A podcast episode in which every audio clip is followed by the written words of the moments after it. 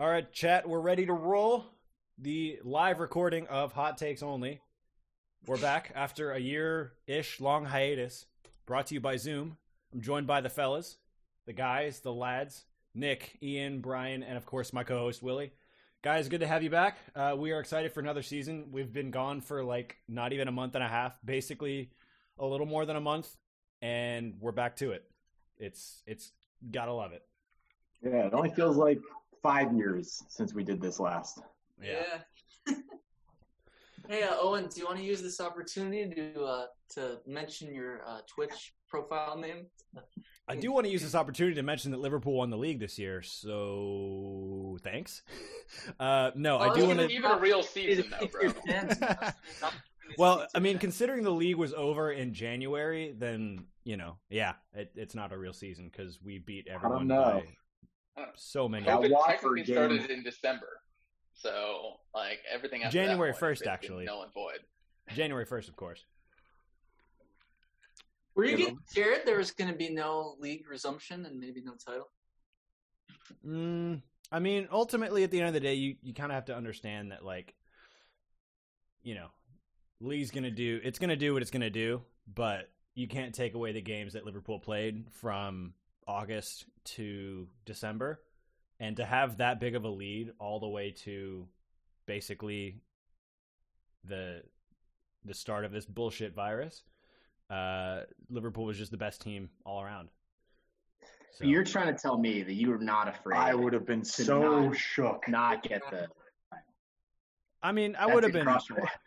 I would have been afraid, but you know, at the end of the day, there are there are more important things, and I think that's what helped me kind of get through it all. Is understanding that like this is gonna be, it'll be tough, but like you can't take away the games that the that Liverpool played from from August to December. Um, you know, would it suck probably, but just you look at the end of of the season before when Liverpool won the Champions League, but they didn't buy anyone in the summer and everyone was saying, "Well, how are they going to beat City if they don't buy anyone in the summer?" Lo and behold, City goes out and buys three, three or four good players. I think Rodri and Cancelo and one or two others, uh, and they still lost. How many games did they lose this year? Like eight games. Nine, nine or ten. Yeah. So I honestly, I I would have trusted the process either way. Um, Jurgen knows what he's doing, and he has shown he's always he always knows what he's doing. The only the only fear I have now is that we become Dortmund in the sense that one of his final seasons we You have just Klopp. yeah exactly exactly just in the like first first season just everything goes straight to uh straight to hell and um you know the team's that, never the same To that, to that point, I mean, not to. I mean, of course, like the won title. I'm not trying to be that guy to be an ass, but they. I mean, I was kind of disappointed. I thought that they were going to push on and get the points record and everything, but they just looked like there's a few games. Oh, okay. Um, I think then I I- lost you guys for a second. Oh, Oh no. Um, Willie, sorry, what, were, what was the point you were on? Oh no, just to follow up on your point about your concerns. I mean, first of all, you know, uh, I don't know how you feel. I was a little disappointed with how they. I thought they were going to push on and get the points record, Hmm. and I understand they won the title, but I mean, I, I guess I'm maybe that looking forward to this year. You know, like if they just weren't the same team at the end of the year, so. I, I, you know, I hope that they're able to regroup and get their energy back because after the break, they I think it was Crystal Palace game where they won 4-0. They they really didn't look like the same team. Yeah, That's what happens when you run into Arteta's arsenal, man. You should know about that, Willie. I mean the only the only thing I'll say on that is basically you know if you ask anyone in Liverpool what they think about the points record or any other records beyond winning the league, they won't they won't care. And the ones that do care are the nitpicky ones who have wanted Klopp out from like the day he came in, which is just beyond stupid. Like this guy's a proven winner literally everywhere he's been. And you know, he brought Mainz to the Bundesliga for the first time. I think I think the Klopp out people are There's- I don't there's know. there are none. I Yeah. think it's a fake It's section of the fan base that Liverpool fans have self-created so that they can point and be like, "Look how dumb this imaginary section of the fan base is." And a couple of people have tweeted, ironically, hashtag Klopp out, and that it's like enough proof for the rest of the fan base to be like, oh my god, they exist.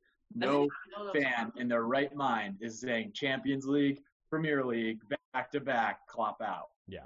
No, I mean this was it was more so a couple years ago. There was a, a Oh. big section of uh, of Klopp out guys, but I think they've they've definitely quieted quieted down since since the trophy haul has has come in, which is the one thing that people were saying Klopp needed the most. Just that one piece of, of silverware to get people to understand that, like, yeah, he knows he knows what he's doing. Just let him let him go on with it, and we'll be fine. Yeah. I gotta say though, just you know, like it was really impressive them doing so good after finishing second in such a close title race. Like, I mean, I, I was like worried maybe the project. I mean, okay, I, I thought I didn't think it was gonna happen, but there was always the chance the project would go south. Maybe they would, they just never could get back to that level, but they definitely did. No, that's that's a fair point for sure. I think that's that was everyone's thought was that you you match City basically game for game up until the final day, and they beat you by a point. Which this is the most expensive team ever assembled, at least in England, and they have arguably the best coach in the world. Which I would say arguably at this point because the, mm, I have my reasons, but it's Because Arteta, I get it. Ar- because He Ar- because Arteta, weapon. of course, yeah. I mean, Arteta has to be in the race. I mean, you beat Man United two two 0 on New Year's Day. I mean, that's that's that's just Yeah, I'd say he's one of the most Well- handsome coaches. Arteta. He's one of the most handsome coaches. I, I mean, You and you and three and a half billion people in the world. Um, more than but that. I mean, obviously Guardiola's an empty suit, so you know it was just Arteta propping up him up the whole time. So obviously he's done so now. yeah. We got our we got a Willie. We got our high school, uh, not high school. We got uh, college bud Grayson Bird in the chat saying Pep is a proven failure. Uh, he's he's won trophies, but he hasn't won the big one without without Messi. He hasn't won all big ears without without Messi, and that was uh, he's had some good teams. Like he had that Bayern Munich squad, like 2014 to 2016. That was that was probably the best Bayern has been since this year, and couldn't win Champions League like that. If you're the best, then you win the best trophies, and like And- I don't know, it's it's think- just Yeah, I just want to say too, you know, if we're gonna nitpick here and talk about the greats, I mean, I just feel like that loss to Lyon was such an indictment on Guardiola. Like, it seems like you know, it always tinkers with the team in the Champions League for some reason. When Mhm. he's been with Man City, yeah. Can't- he, he just overthinks it in big games, and that's that's kind of been his his downfall. Like I like I like the fact that Liverpool, you know, four through three. I mean, maybe they'll tweak it a little bit. They'll put an Oxlade Chamberlain, you know, and he'll push a little more forward. But it's the same same lineup, same structure. You know, like Pep, it's just he overthinks it all, all, Yeah. the time. Yeah. You Well, we know? can't have two Arsenal fans. We can't have two two groups, but three Arsenal fans in the show, and not talk about Arsenal from January to July at all. So, uh, Ian, Nick, Yeah. and Brian, what do you guys August what do you guys have for us? Phew. I mean, it was a big. It was supposed to be a big year for us. We had record signing Pepe come in over the summer. Kieran Tierney, the soon-to-be greatest of all time, left back. Um, you know, Ceballos on loan, and a little sprinkle of some David Luiz magic just to really, you know, throw some spice into things, see what happens. Yeah. Maybe it explodes. Maybe Yep, it's yep. delicious. You, know, you never know what you're going to get with David Luiz, and he really Yeah. showed How do you feel after the your of David. Luiz? Tell you what. Dude, if you had asked me that question, uh, like during the Emery era, you would have gotten um, uh, entirely different answer than you'll get now. And frankly, at times in the Arteta era, I was questioning David Luiz, but like his championship mentality and like his like ability to like have these big game performances when there's silverware on the line, like he's it's amazing that a player who can be that mistake prone on a regular basis can somehow like turn off that uh, those mistakes when it really matters. And that's why he's won all the trophies that he has. And that's why like everybody looks up to him as a proven winner. And he's the same dude who will like you know on a day-to-day game in the league against like you know whoever he'll pull down someone in the box and give up a penalty for absolutely no reason. And he'll like he'll go and he'll absolutely shut out Manchester City. It's just like these ends of the spectrum that Mm-hmm. Yeah, mind. no, And it's- frankly, I- I- when I see him in an Arsenal kit, I still am like, rubbing my eyes. And, and now Willian is like that too. It's like I see Willian and David Luiz in Arsenal kits, and I'm just like, like, is this just like a COVID like hallucination coma that I've been in for the last six months? No, I feel seeing Giroud in the, the Chelsea Yeah. Um, We don't want to talk about him.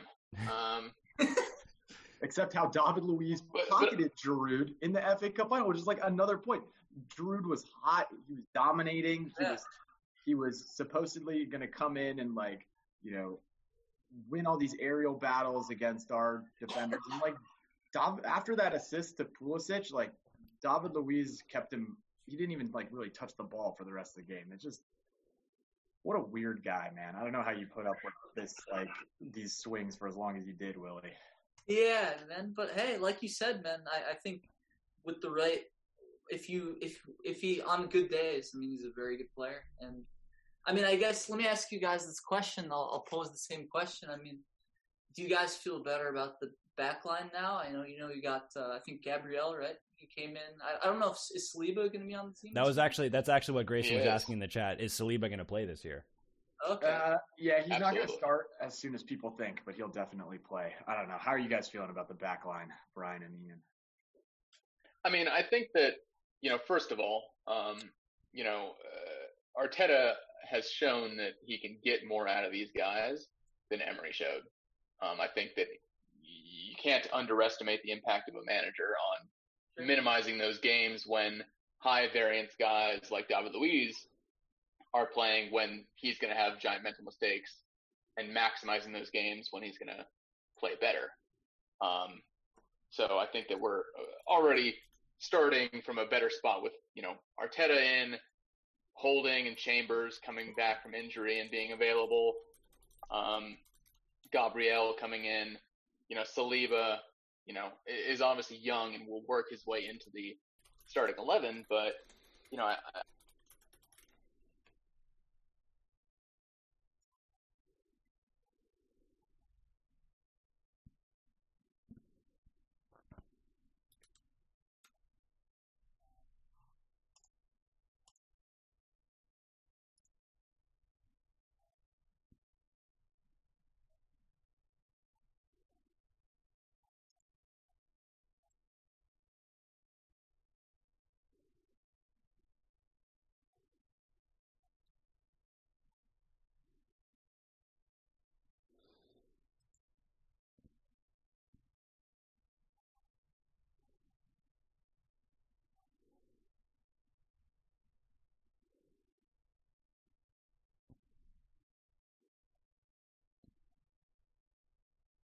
particularly our center back was our weak point, but our weakest point, especially under Emery, was our midfield, and that was part of the reason why our defense looked so bad was because our our midfield was non-existent in transition, and so opposing attacking players could just drive directly at these center backs and basically force mistakes because it'd be in three on three, three on two situations, and like when you have mistake-prone center backs like David Luiz and Mustafi, you know you want to you know maximize the organization and minimize the amount of times that they need to make hard decisions. And they were, you know, we were giving up 30 shots to Watford, for example, under Emery. And so um, part of the thing that we've had to balance under Arteta is going the opposite direction, where Arteta, in order to kind of compensate for that, has really had to organize the midfield and keep them disciplined, which has made our creativity suffer a little bit. Um, luckily, we have like some really world class offensive talent that can make up for that, but it's you know maybe it made us a little bit less fluid than like an Arsenal team typically would be, and I, how I'd imagine Arteta wants us to play.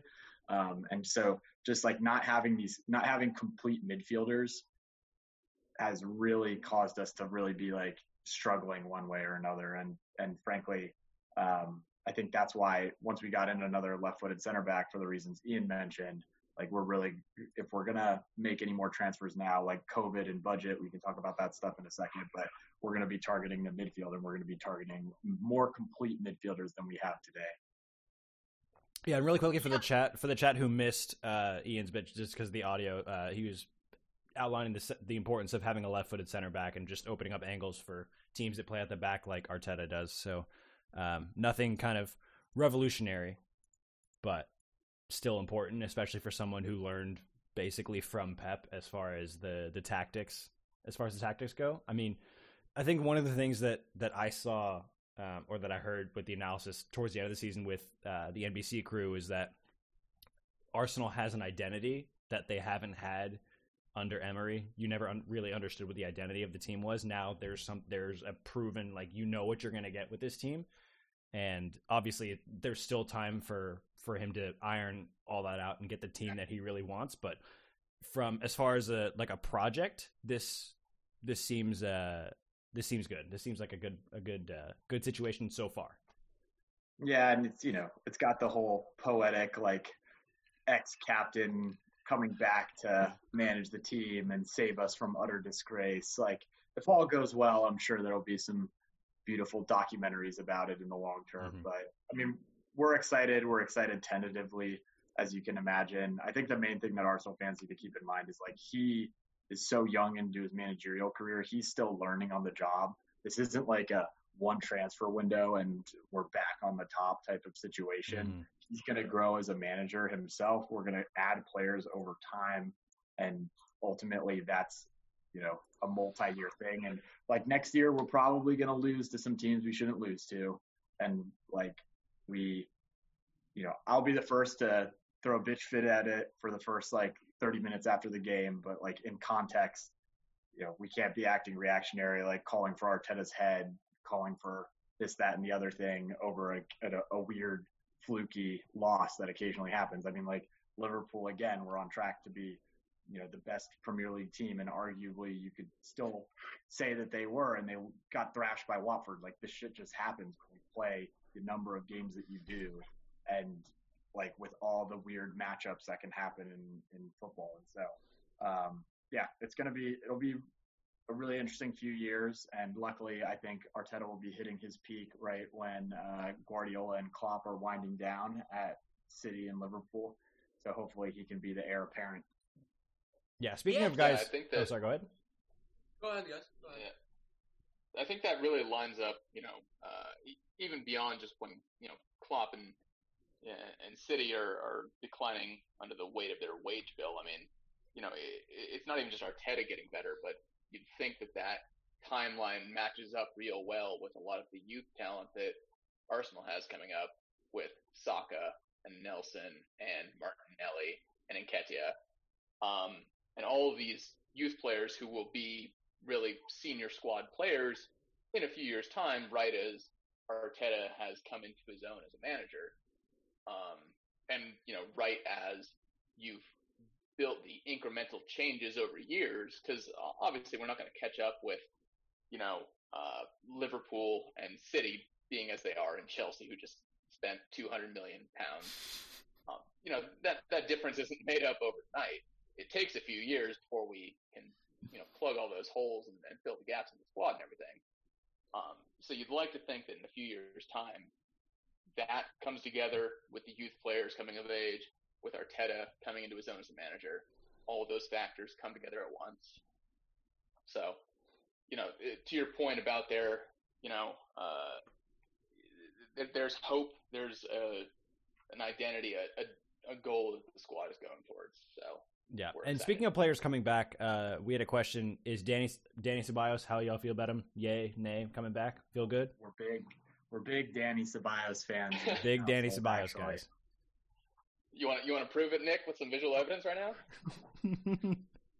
oh, we got a gimmick coming. Sure, Got me this beautiful Danny Ceballos. Oh, Well, we use it as a prayer mat for when we're down, you know, and we need someone to come in and score against Sheffield, or when is we're that in someone's room or is that in like the? No, the yeah, it's in the living room. It's in the prayer room. Literally in the living room for your for use at really clutch moments, you know. So I mean, Danny Ceballos really good, really good player. Like wasn't great, wasn't that great under Emery, but granted he got injured.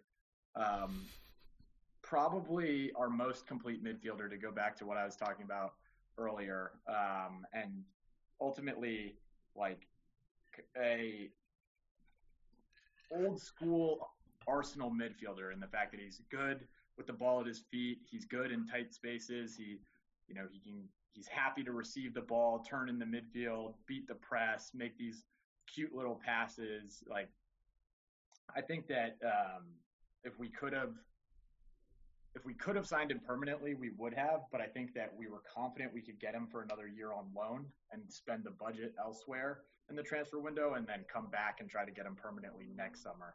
Because for whatever reason, it's clear that you know he's not in Zidane's plans, um, and you know you could argue that it's because he's not good enough to be a Real Madrid player, but they have their own issues. Um, but they're the Real Madrid board really likes him because he's Spanish, and so they're not inclined to sell him for cheap because they kind of want to keep him around in the hopes that they have the next iconic Spanish midfielder. And so uh, we'll see how it shakes out. But I'm glad we have him for another year. Yeah. Do you guys? Do you guys see? I mean, so questions. So you know, one thing definitely to all your guys' points. Like I've been really impressed with the discipline, like the just the buy-in, how hard the players have been working, the and the discipline in the midfield and the pressing and stuff. Um, so to your guys' point, do you think that there's room in midfield for someone like a Guendouzi, or do you think we're going to see Xhaka, Torreira, and you know Ceballos, who's work who works hard, even though he is you know good offensively? Or yeah, I mean, I, I think like Guendouzi's an interesting example just because like I think he has more his issues come down more to attitude than anything else. Like he, there's been some long-standing rumored issues between him and Arteta and you know once you get on a boss like Arteta's bad side it's it's kind of a tough spot regardless of like what your abilities are but um I mean ultimately I think we actually have we we play two in the midfield now currently because we play five at the back but I think ideally for Arteta, he'd be playing a, a 4-3-3 or a 4-4-2-1-3, and so there'd be an extra midfield slot relative to what we're using today. Okay. I mean, yeah, it, that's a really so. I mean, are they going to sell him, or is he like going to be there? Guendouzi? Yeah. I mean, if someone would buy him, I'm sure we would sell him. But uh, nobody's. You have to realize, besides your club, Willie, nobody is able to buy anything this summer. You and City are able to buy, and everybody else, because we all rely on you know right. fans in the stadiums to generate revenue. Like everyone else is trying to wheel and deal like weird loan deals and player swaps and like mm-hmm. you know like I'll pay half this player's wages, right? And, like a lifetime supply of our chip sponsor. You guys, you know well, that's you're actually oblivious to this because you just signed seven players and you're like, oh, this is the best. Well, no, that's that's a good segue because I wanted I wanted Willie to talk about the the other big club in London, uh, Crystal Palace. But, but I, I, do, I, just, I do, I do just want to say one, one thing on Arsenal though before if we before we should. I just want to say I don't know how you guys felt, but I did not think that Granit Xhaka was gonna be part of the club's plans, mm-hmm. and like you know after yeah, same here. Yeah, and redemption is real, my friend. Like, you know, he obviously everything was was shaken up in, in, in the winter. Um, you know, with, with with Emery leaving, I think that gave a lot of players the chance to to forge a clean slate. Yeah. And the the you, you can see the culture has changed at, at the club, and Arteta has given players like Xhaka, even like Guendouzi to today, you know, if they're willing to buy in um, and, and put in the work, like they'll let bygones be bygones. Um, so uh, I think Xhaka, you know, was able to swallow his pride and, and, and buy into the system. So I think he is exactly the model that guys like Guendouzi have to follow if they want to get playing time again. Yeah, and that's um, something that's something we see yeah, a lot. It surprised the hell out of all of us. Yeah, it's something we see a lot too. I mean, this is just from a Liverpool perspective, but back when Klopp was first hired, a few of the players that people were thinking under Brendan Rodgers we were going to get sold first, one of whom was Adam Lallana, who became like the most important player in Klopp's system in that first kind of half a year he was there. And he became he didn't play as much in the last couple of years, but he was still a very important member of the squad, even though there were rumors that people that Liverpool had had enough of him, they're going to sell him, and that's that on on a, a very short career. But um, I feel like we've talked over Willie a bit. So Willie, we're gonna let you um, have the floor to. Uh, I can't believe I'm saying this. Talk about uh, a title contender in Chelsea. Wow. Um. For the yeah. League Cup. um.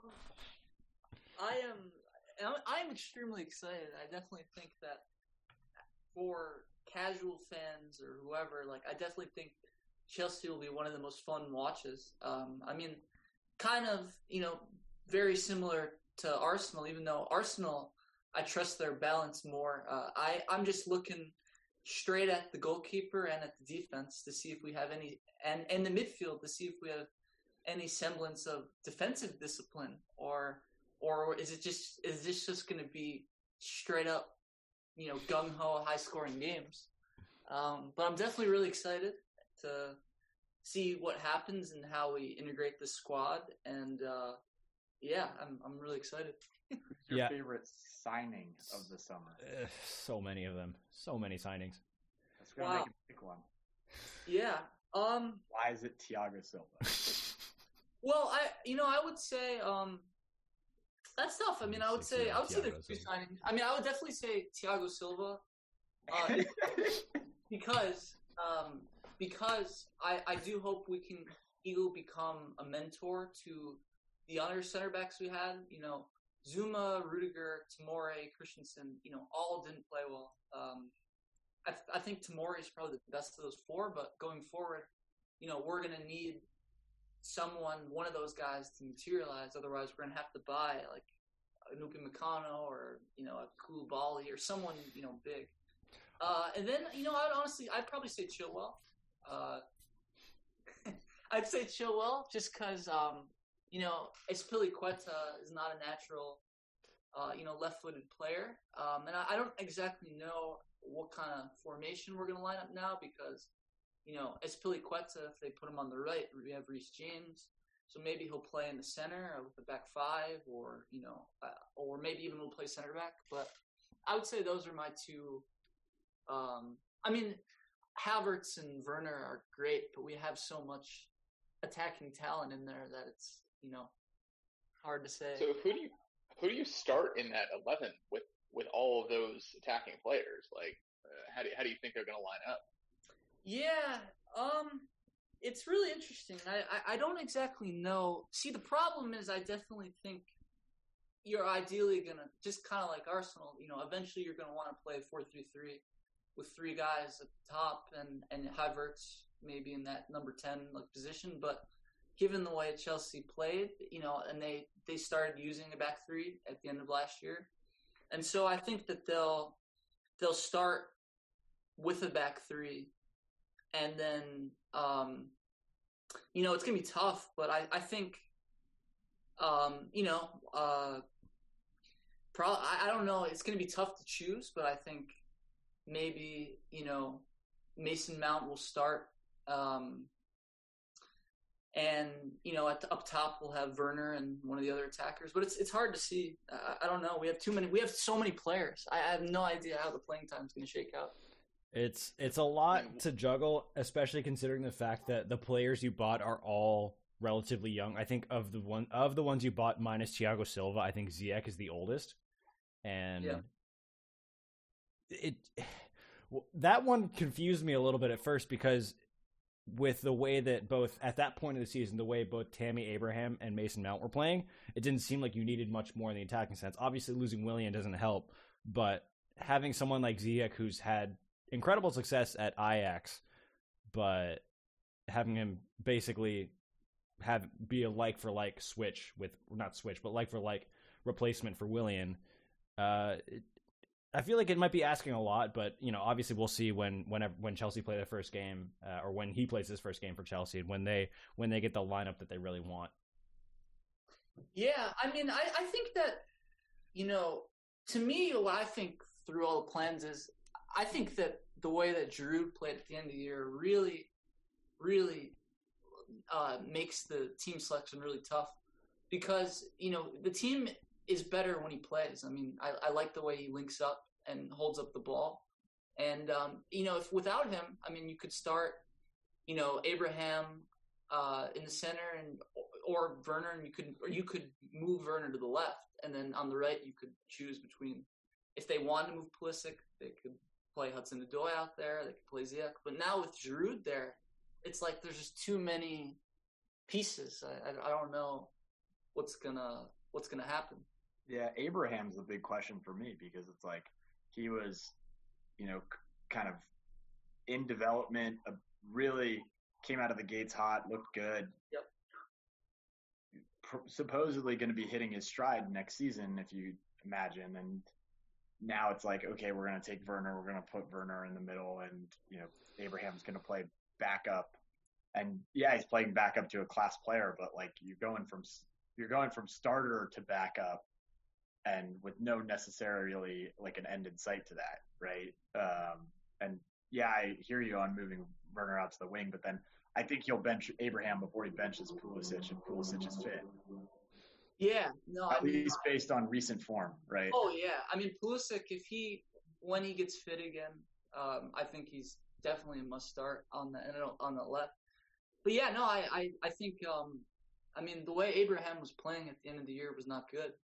Um, yeah, I, I think that you know Lampard and him have a good relationship, but I definitely think his future is in doubt. I mean, there's just not going to be really space for him, and uh, I mean, he could. I mean, he he you know he's a goal poacher and he scores like he can definitely get on the end of some of these guys crosses. We have good wingers, but I mean, I don't know. I don't. Yeah, I don't know what's going to happen with him. Yeah, and like Hudson Odoi and Loftus Cheek, like, do they even touch the pitch at this point? They sh- they're probably wondering about what they need to do to continue their development too. I'd imagine. Yeah, um, for sure. I mean, I, I feel I just feel like you know uh, Loftus Cheek has a better chance of playing just because I think our midfield is a weaker area than our our front players. But um, no, I agree. There's just too many players, and um, yeah, and also you know I think Mason Mount. I honestly, they'll probably slide him back to the midfield, and he'll play right where Loftus Cheek could play. So I, you know, I don't know.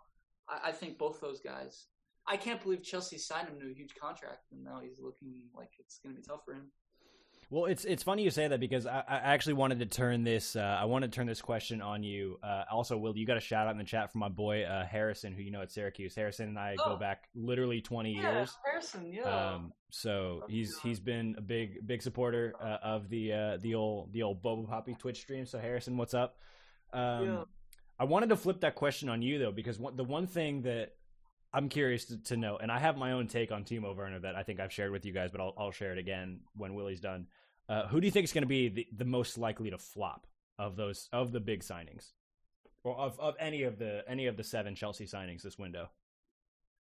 well, you tell me you you're you tell me what It's gonna it it's Timo I- Werner for me. Like okay, so really I obviously understand his goal output at Leipzig in the last year was absurd. The only player I think in, in the Bundesliga who scored more goals than him was Lewandowski, who had a just mind blowing season and should have won the Ballon d'Or if they didn't just cancel it because someone not named Messi or Ronaldo was going to win it.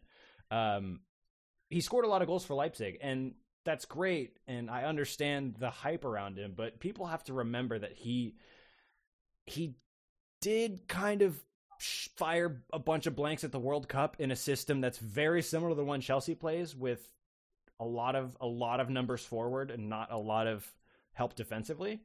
Chelsea, uh, not Chelsea. Germany don't play with a lot of natural wingers though, so that's the one difference. They play with mostly their fullbacks up high with one one striker in the center and then the attacking midfielders behind him. But I'm just I'm just very I don't know. I- just get the he he's a poor man's Jamie Vardy, if you will. Um, Wow. Not that he not that he could get better. He just seems like a very like very much a one trick pony in that all he can do is get in behind. If he's not in behind, he's not going to do anything. He's not going to create.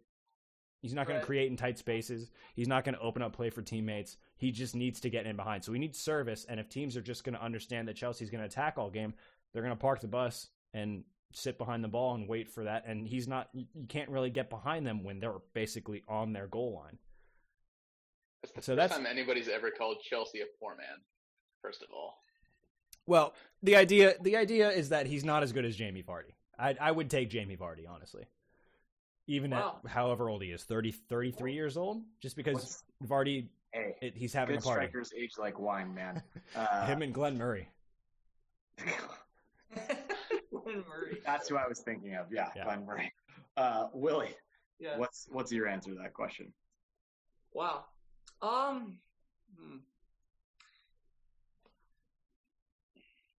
You know, I'm actually going to give a little bit of uh an unorthodox, uh, maybe an unexpected answer. Um, I actually think Chilwell, um, because you know Chilwell is not always the best defender, and I think that Chelsea and our team we really just need, um, you know, look, we already have Marcos Alonso. I mean, we we need defense, you know, and and as great as Chilwell can be, you know, going forward, you know, we need someone that's very disciplined. So I think in the big games that could be an area where he could struggle. I mean, I understand the the criticism with with Werner um, and the way he likes to get in behind and maybe against a defense that's really set in tight spaces, it'll be harder. But I, I just think Chelsea has really good firepower on the wings so they can get crosses. They have a really good offensive system with lots of movement. I mean, and he was firing on all cylinders last season, so I, I think he'll be fine. Um, so Chilwell to me is the biggest question mark, actually. Yeah. I disagree.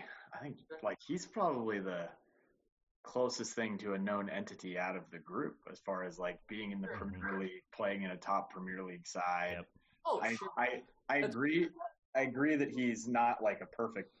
He's not a perfect fullback, but you kind of like. I feel like his floor is relatively established, whereas I think when you look at like, and I and it kind of depends on whether you're saying like flop in terms of price or just flop in terms of total output, because like Havertz's price tag means that like you should be getting uh you know uh like Hazard level player. I know there are different styles of player, but like Yeah. You know he's he's got to be your best player, your game changer, your like if Elsie's not playing well, it doesn't matter. He just wins the game for you type of player. Um, and I I could imagine, you know, due to all the variables, his youth, the fact that he's coming from the Bundesliga, the fact that he's you know been on the scene for a relatively short amount of time, like there's question marks with him, and then like Ziyech, he's coming from a career in the um, Eredivisie, and so it's like, is that going to translate? You've seen people go both ways coming from the Dutch league. Some people are able to translate it, some people aren't. Um, there's been a lot of flops, flops coming from the Dutch league, um, and then Thiago Silva, like depending on what you use him for, like you know the age could have caught up for caught up to him coming into a much pacier physical league like like England. But you know if he's just a locker room guy, that won't be a big issue. But I think there's, I think, you know, across all of them, more of them will shake out well probably than don't. But I think each, there's an argument to be made for each one of them to potentially, you know, flop, so to speak. I mean, I definitely think you know. I mean, to your point, I, I definitely agree with your fact, your point that Chilwell, his floor is definitely higher. There could be, whether it's a Ziyech or a, a Havertz or any one of them, there could be a bust there, just a struggle to adapt. But I just think the way that Chelsea's going to play, I mean, we need some balance, and so you know, we're gonna our defense and our midfielders are going to have to snuff out some open space. So I, I mean, I'm hoping that we have enough discipline and and you know. I hope that we'll see some progression. You know, I don't know if this is an, an issue with maybe a manager issue or if this is just more growing pains, but I mean, it's just, we conceded way. Willie's already questioning Lampard. What? Well, Lampard out. Club Oh, legend no. I want to see some attention to to defense. And like I said, I, I- I'm not questioning. I think he's done great. I really like his man management, but we need to see some more, you know, defense. And then and then also, and I mean, you know, look, I, I I'll tie this to you know Arsenal for a sec. I mean, you know, I don't know what's going to happen with uh, you know Martinez. I know they were talking about him potentially leaving, but I think I feel better. I think both teams have some goalkeeping questions to sort out, but particularly Chelsea. I, I just think when you have these teams trying to build defenses, we really need good goalkeepers. And If by questions We have very Arsenal- different goal, goal questions. Yeah. What do you mean by goalkeeper questions, Will? We have two good ones. You have zero good ones. Very different. do you do you like do you believe in, in Bernd Leno when he's healthy? yeah, dude, he was going to be our player of the year until he got injured. Okay. Leno was the number two. He's consistently the number two in Germany behind Neuer, and honestly, Yeah. he he's above Ter Stegen. But Ter Stegen plays for Barcelona, and so he gets a. He there's a there's a bias for players who play for a club like a club named Barcelona, even though they get humiliated by Bayern Munich in the Champions League. Absolutely humiliated, but you know, that's none of my business. Leno's quite good, man. He's probably one of the he's one of the best shot stoppers in the world. Like you know, there's some strengths that he has where he's a little bit better than Emmy. There's some strengths that Emmy has. If you're basing it off of Emmy's recent run of form, where Emmy's potentially a little bit better than Leno, but ultimately I think Leno has a, the longer track record, more first team, first division appearances in multiple leagues, um, and so I, I think I think Emmy is getting sold in the next couple of weeks here uh, to Villa, actually. Mm. Oh yeah, I mean, you know, Leno's a very good. He's a good goalkeeper. I, I guess I right, I brought up because Martinez. Is, I saw some rumors about him leaving. Well, put this way, Kepa's not in the same league. He might have been our worst starter. He was definitely our worst starter on the field last year. But he was your second best manager. yeah, maybe, maybe the greatest incident of all time is just a, a goalkeeper telling his manager to fuck off. That definitely showed how little respect Sarri got Yeah. by the players. Um, He's But- busy. he's busy munching on cigarettes on the touchline. Not even Oh my smoking them, just munching on them. yeah. Damn, I'm worried about them, man. I'm worried about the goalkeeper situation. Not even oh, smoking I'm really worried about on that. Yeah. Damn, I'm worried about that. Yeah, I'm man. worried about You uh, you could just Oh, give I'm us like worried about fifty that. million for Martinez. I'll take it, man. I, I I don't know. I mean, but dude, the thing, what the crazy thing about it is, Kepa was like a record signing. So like, I think he may still be, depending on like how you factor in the bonuses um, between him and Havertz. He may still be a record signing. I think I think he is. I could be wrong, but I mean, that's just that's just crazy, man. Um, yeah, I that yeah, he he looked really really bad. he looked really bad. I'm a little bit disappointed the goalkeeper market kind of deflated back down after uh, Kepa and Alisson. Like we could really use a good 70 million pounds for Martinez right now. Y- Yeah, you Good guys. I mean, I'd be down to buy him. I mean, that's the goal. It's a, hu- a goalkeeping's a huge makes a huge difference. So it's it's just like, I mean, I I don't want to gloss over it because if you look at, I mean, you know, a team like Chelsea, and they're look, they're not going to win this year, but like, we will not win until we have a good goalkeeper. Yeah, 80, So- 80 million. I think Uh, that's. I think that's. Is that dollars or pounds? I can't remember, but either one. That's a, that's a lot of money. $9. That's a lot. Of, it's a lot of money for a goalkeeper who uh, doesn't really save a lot of shots. He's good with his. He's good with his feet, so the Spanish love him. But other than that, uh, kind of a liability. Speaking of uh, expensive signings, do you guys think that uh, Man United should sign Jadon Sancho for an astronomical price? no. Mm-mm. I mean, Probably if it's worth it. astronomical enough that it cripples their club, I'm all about it.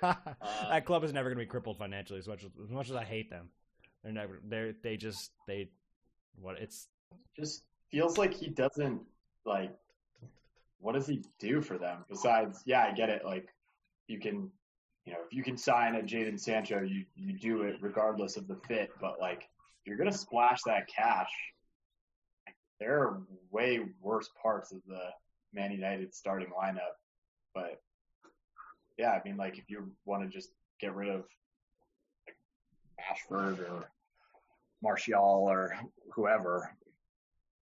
But they definitely need some. I mean, obviously he'll be right into the starting lineup, but they definitely need some depth on that team. I mean, outside of like Greenwood, Martial, and Rashford, I mean, you've got on the bench like you got like you know Dan James, he's okay, but if they get one injury or something, like Yeah, I guess it's like I guess they're assuming Rashford stays as the as the point man going Yeah. forward, and so then he will, you know, he wouldn't be competing with Sancho for a spot. But I'd imagine if they signed another striker who is maybe a little bit more of a target man, hold up guy, like that would actually be better to play alongside of Sancho. But then Yeah. where does that leave Rashford? sure. Um, and so, like, and then like, okay, and then do you want to play Rashford in the ten, which is where Pogba plays sometimes? It's where Yeah. Fernandes plays sometimes. It's just, Yep. like you, you, I feel like they're like, yeah, they just, I don't know, you know, they're just, it's it's Manchester United, like they're just like they're kind of like Barcelona in the fact that they're just like, oh, bad season, what do we do? Uh, fuck, just spend a hundred million pounds on somebody. Like get the fans happy because the biggest name in the world came here, regardless of how it fits. And I mean, like that's what Messi even said about Barcelona, right? I think it's a similar Yeah. to Manchester United. Uh, there's a whole there's a whole can of worms waiting waiting to be opened when we talk about Manchester City because they haven't really talked about them a whole lot as far as transfers yet. Um, but since we're on the topic of Manchester United, I think the Van de Beek signing is a really really good one. Um, Wow. he's he's a young box to box midfielder who comes from that Ajax academy who's produced the the list goes literally on and on and on and on of players they produced. So I I don't know. I just I just feel like it's a good signing. I know it's it, I don't know necessarily if they need it per se, but it's adds depth. He's a quality player.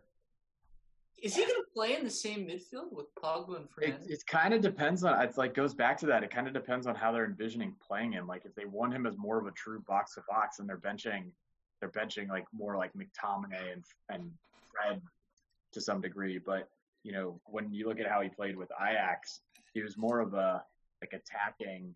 Still, still, he was kind of like an Aaron Ramsey, and so he was he was still taking up spaces that you'd expect Pogba to run into, and so like he may not even be intended to be a starter. Um, and you know, I think Manchester United fans would be annoyed if he benched McTominay because isn't I think he's there like you know they're I don't know I don't know if he's a Manchester United academy guy, but he's like one of their young up and coming Yeah. English like their Saka type of player. Um, so Yeah. yeah, I mean, I I don't not that I don't dislike that I it's not that I don't like him as a player. I just like I don't know where I don't know what this system is, and it's Solskjaer, right? Like this guy doesn't have a system. He has no idea what the fuck he's doing. He's a man really manager, and that's it. Like he has no he really tactics. doesn't. You're so right. He really Yeah. doesn't.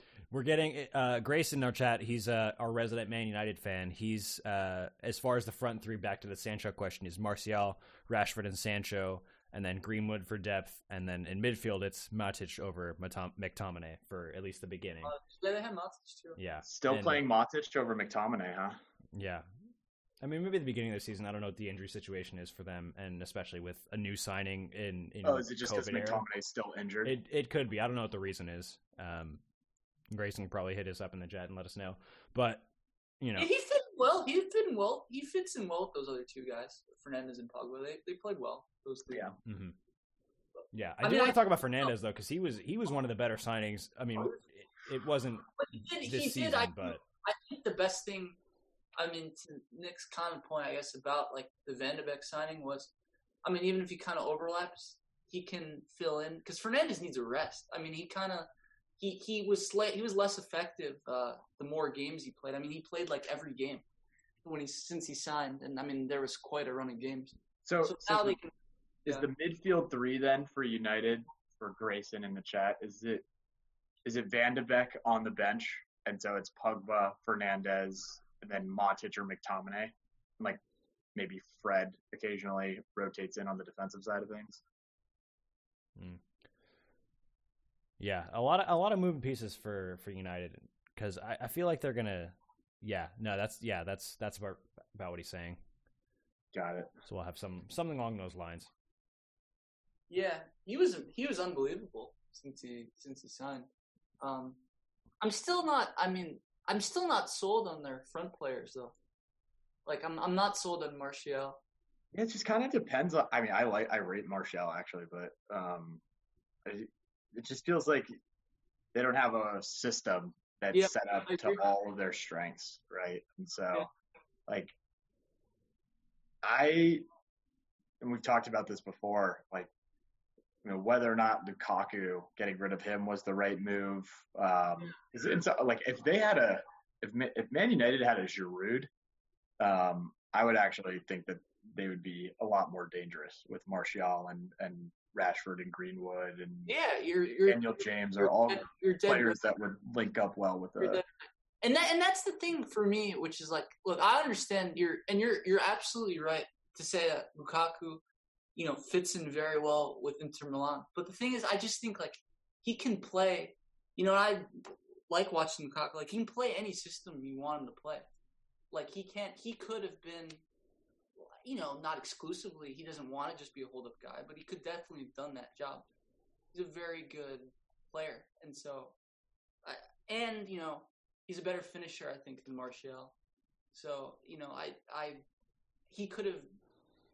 They really pushed him out, like the way they treated him.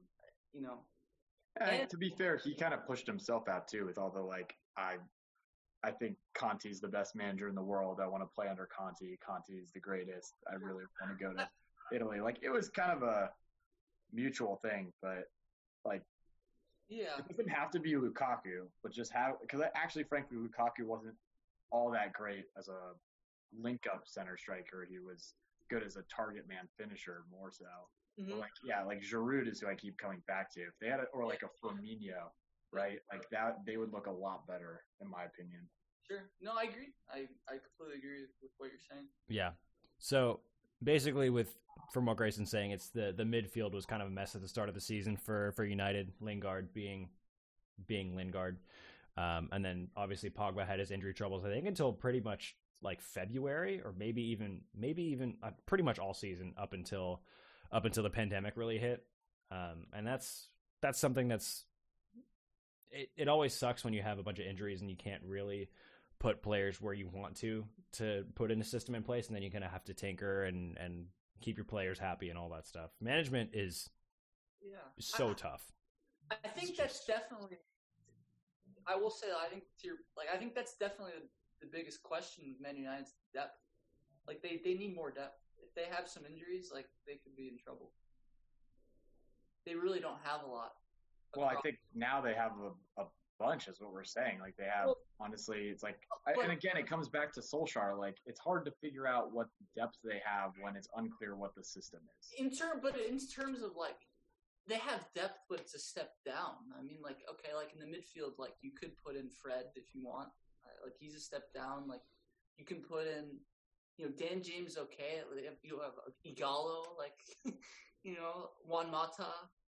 Um, Well, that's Yeah. the thing about depth. It's obviously not starting quality. But I mean, you don't bring in a manager like Solskjaer because you want to create a system that's going to make optimally see your players. You bring in a manager like Solskjaer because you want to find the one ring that rules them all. Like, obviously. But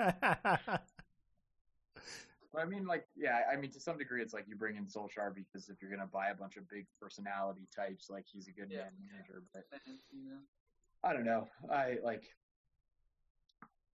I I don't know how United's going to offload like half the players that they need to offload at this point. Like, what the fuck is Lingard gonna? Who's Oh, gonna buy Lingard at this point? done. Yeah. Like, Mata's probably gonna have to go on a free like Sanchez did. Um, just yeah, I mean it's a bit of a mess, but Yep. yeah what i mean mean, what yeah. I can't even remember what what hit- what lingard's strength was was he a was he a box to box almost Yeah, exclusively I um, scoring against Arsenal, it was the worst thing ever. He just like only score against us and then go back into irrelevancy for another nine yeah. months. i think he scored against us last season or no not last season season before at anfield So what you're saying is that he's a big game player. Oh, also, let's. I also want to mention one thing. Okay, here's another. Because speaking of the Men United rejects, no one is talking about Chris Smalling played very well for Roma. This Um, is the Premier League kickoff show, Will. I don't care But- about Roma. he could have like they need a second center back. Could have been him. They need a striker. Could have been Lukaku. Uh, I mean, Eh. Luke Shaw is good, but he has some injury problems. Ashley Young. I mean, I know they had him, but like, look, he went played wing back for Inter Milan. Started Control at- you know, I look okay. Ashley Young's a bit of a push, but still, I I don't know. I just I just I'm just saying. Yeah.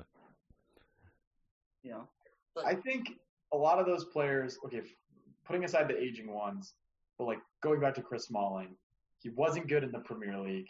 He moved to Italy where it's a slower game, it's, Yeah. le- it's more tactical, it's more organized, and Hmm? he did well. There are players like that. There are a lot of players like that that do well in Italian systems that don't do well in the English systems. And just because he's playing well in Italy, like I can understand why they didn't want to bring him back or why they just are comfortable letting him go to Roma because it just like if it was going to work for Chris Smalling in the Premier League, it would have worked for Chris Smalling in the Premier League for as long as they had him. Yeah In i mean my humble opinion. Yeah. as Manchester United sporting director. no, that's fair. Um, moving on to the other side of Manchester. Uh, this is my favorite part of the show. We get to talk about Pep Guardiola not winning the Champions League again. So um, here we go. Pep didn't win the Champions League again. Unlucky. Is is it is it fair for us to talk about City when we outnumber the amount of City fans on the planet? Like I don't know. Like about seven point six billion to one or to zero to one. What? no, he Brian's saying the I five of us five of us. outnumber That's true. total. True. So yeah. the three Manchester City fans that may listen to this podcast, if hundred percent of Manchester City fans on Earth listened, um, you know, they may feel offended that we ganged up on them. But I mean, when you have that much money and you can hire arguably the best coach in the world, you don't get sympathy from anyone. You don't deserve sympathy. It's just period. Like I'm I'm not sorry about that take. You you just don't. So how how are we feeling about Nathan Ake, Manchester City legend Nathan Ake? I almost forgot they signed him. I was thinking like who have they signed besides like that Spanish guy who apparently is gonna like gonna be another great Spanish midfielder. Oh, Spanish midfielders who can pass and then go down when you touch them. I like Nathan Ake. I I think he's a good player. I I I did I did think, and I I think at some point they're really going to try to buy Koulibaly, but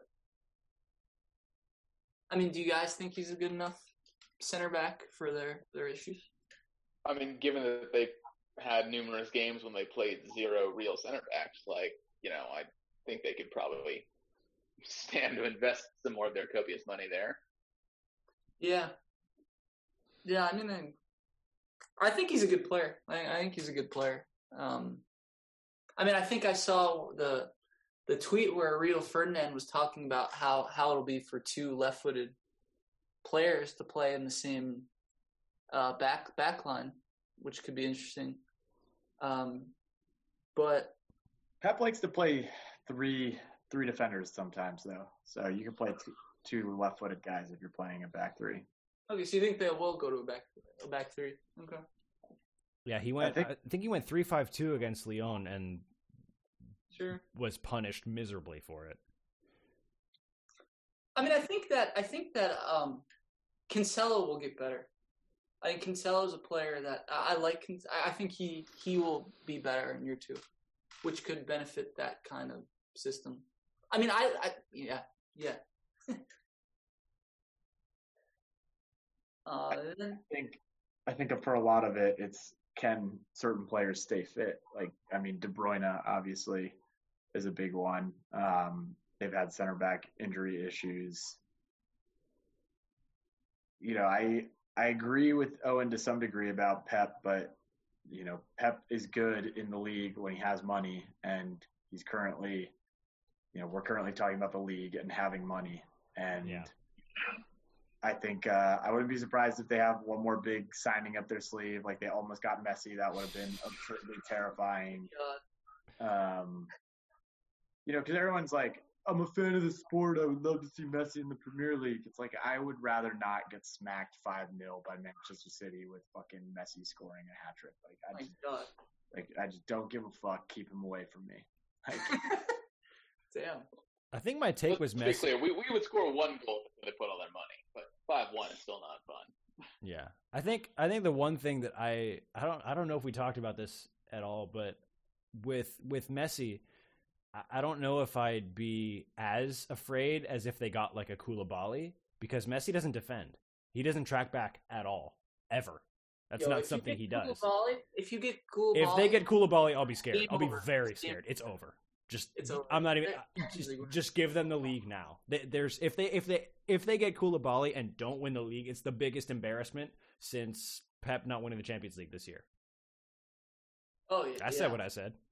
hey, I don't know. I Koulibaly was letting goals into Emery's Arsenal. Like we knocked them out of the Europa League. I just you did, yeah. I just, you know, it's back to that Italian league, English league thing. It's back to the fact that he'll need a year to kind of adjust, and he's already somewhat aging. It's, Yeah. I don't know. You, you know, you never know with center backs. You never know what you're going to get, and so particularly with the way that they play, you need to he'd have to have a lot of pace and snuff out some in, intense counterattacks. You know.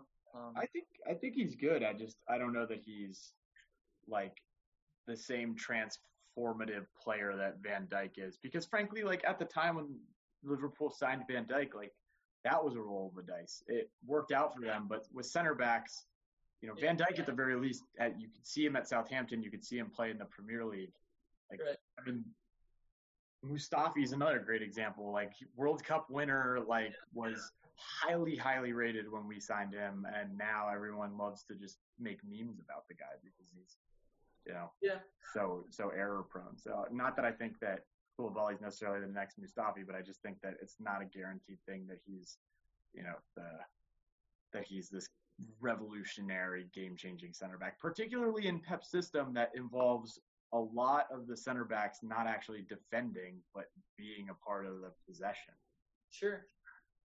But I mean, then again, I, I mean, you know, it's like they let in some really bad goals, and you know, like just he'd have more discipline and you know not get caught out of position, like you know, Fernandinho you know, and stuff. But Um, does he? But like the question is, like, would he even start if he can't get a hang of the possession part of it? Like, Uh, it's like Arteta. Arteta benched Sokratis, who's probably our best like defender, because Uh, because he can't play with the ball. right? Like, Uh, I don't think Guardiola's the type to to you know compromise on that. Sure, that's a good. That's a really good point. I'm I'm not sure on that on that one. Um, I don't yeah, know. that's true. Pep Pep does like to uh, play out the back and, and keep possession, as as we all know, all too well. Um, how much money do they got? Do they got any money left over from the Sane selling? This guy, Uh, they much money has probably he they probably do. Acting like they fund their team from selling? Are you kidding me? I don't think the Sane Uh, signing was all that much. All right, yo, yo. Well, okay. Let's for let's just assume, you know, Well, Sane was forty. you want. Let's just assume, for the sake of argument, that financial fair play is a thing. After they literally just got out of it this year. stretch. Uh, let me see. When yeah, the Messi fee. was on the table. We're gonna ask about like who can they afford? Okay. Okay, I'm looking at the Sane deal right now. That's a steal. They got him for 49 49 and a half million dollars. That's it. Dollars. Euros, euros or pounds? Dollars. Dollars. Oh. Yeah. Which is that's a steal considering his age. He's a year younger than me and can only get better in a country that he's comfortable in, his native country. Wow. That Okay. it it just feels and for obviously he's playing with the team that's going to win the Bundesliga again. Uh, unless unless Sancho has like a Messi type season for Dortmund and Haaland has a Dortmund type Leipzig. a Messi type season. But Leipzig, man. Mm, Nagelsmann's going to come to the Premier League sooner than you think, especially now that they don't have uh, their only goal scorer. Is he? You think so? I, I think so. I think within within two years he'll be in England. How much longer is Solskjaer going to be the coach? Let's take bets right now. Well, it depends on how they do in both the Champions League and the league. If they're if Alright. they're keeping I've, pace in the league, Alright. but they're knocked out of the Champions have, League, more. I have a more fun question for you, Will. All right. Who lasts longer? Starting from this point, not total, because they started at a different time, but starting from today, who lasts longer, Mourinho or Solskjaer? Um, I think I think um, I think uh, Mourinho. I think Mourinho. I, I don't I don't think that Solskjaer. I don't think that he'll coach more than the season. I think that uh, by the start of next season, so like a year from today, he will not be the manager. Uh, Mourinho. Mourinho. no, no, Solskjaer. Solskjaer. Okay, got it. A year from today, he won't be manager. Man United has too many, particularly when you look at guys like Pogba and Fernandes. There's too many guys in their prime that they they, you know, this is the key year for Solskjaer. I think. So But but I think more than that, you know, Manchester United has r- more reasons to believe other good managers want to come here. you know. So they're fine firing Solskjaer because they think they can bring in somebody else good. Nope, they're not gonna. You know, Spurs ain't gonna fire Mourinho because like everybody's lining up to come to Spurs. No, that's a good. wants That's a, great- yeah, that's a great point. I think you guys are not appreciating the fact that when Mourinho gets sacked, it's usually not just because of results. He's also gone entirely nuclear on every player Yeah, and sure. the entire board of the co- of the team Not as in well. year two though. Not in year two. But it's Spurs; they deserve it. I'm not saying they don't deserve it. I mean, there's nothing I'd like better than for Mourinho, the savior, savior, to get sacked yet again. Yeah. I mean, we don't we haven't talked about Spurs at all, but I mean, does does anyone really have thoughts on Spurs other than we don't Yeah, talk about the the 'em. shit? Yeah. Uh, yeah. Give him the It's like- plunger. It's like I mean, you know, when your star signing is fucking Højbjerg, like I completely forgot they signed him from Southampton. Yeah, that's right. That's right. See, this is how prepared we are for the show. It's just kind of like, oh yeah, that's right, that happened. who's who's the team to look out for this season? Leeds. Wow. Well, really, if they can just if they can stay in the league, um, because I have a strong feeling if they can stay in the league, they're going to sign Haaland next summer because he's he grew he grew up a Leeds fan and he wants to win the Premier League with I know, Leeds. I know the. Like his dad played for Leeds. I know, He like, wants it. I know his backstory, but there's no way he goes to fucking lead. Leeds. Leeds, that'd be crazy. That'd be crazy. He's not going to the league. Going to Leeds. That'd be awesome. I think Leeds are an interesting one to watch Mhm. just for the Bielsa. Like he's a legit manager.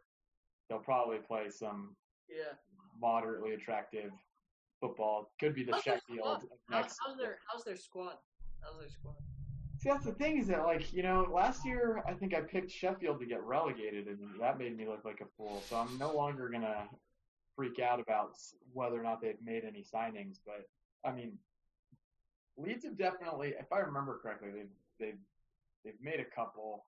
Um, and at the end of the day, like Bielsa's pretty legit, and he's he's coaching a lot of different places at this point, and so I think he could be an interesting one. Um, Yeah. And but I also think um, I think unfortunately for Owen, Everton could also be an interesting one. Ancelotti bringing in James, bringing in Allan. Wait, wait, this is a great time. This is a great time. All right, so I pulled up this quote. I was I was I hoping we were going to talk about Everton. I had a I had a thought when we were talking about Tottenham about teams that I don't like and I don't like talking about.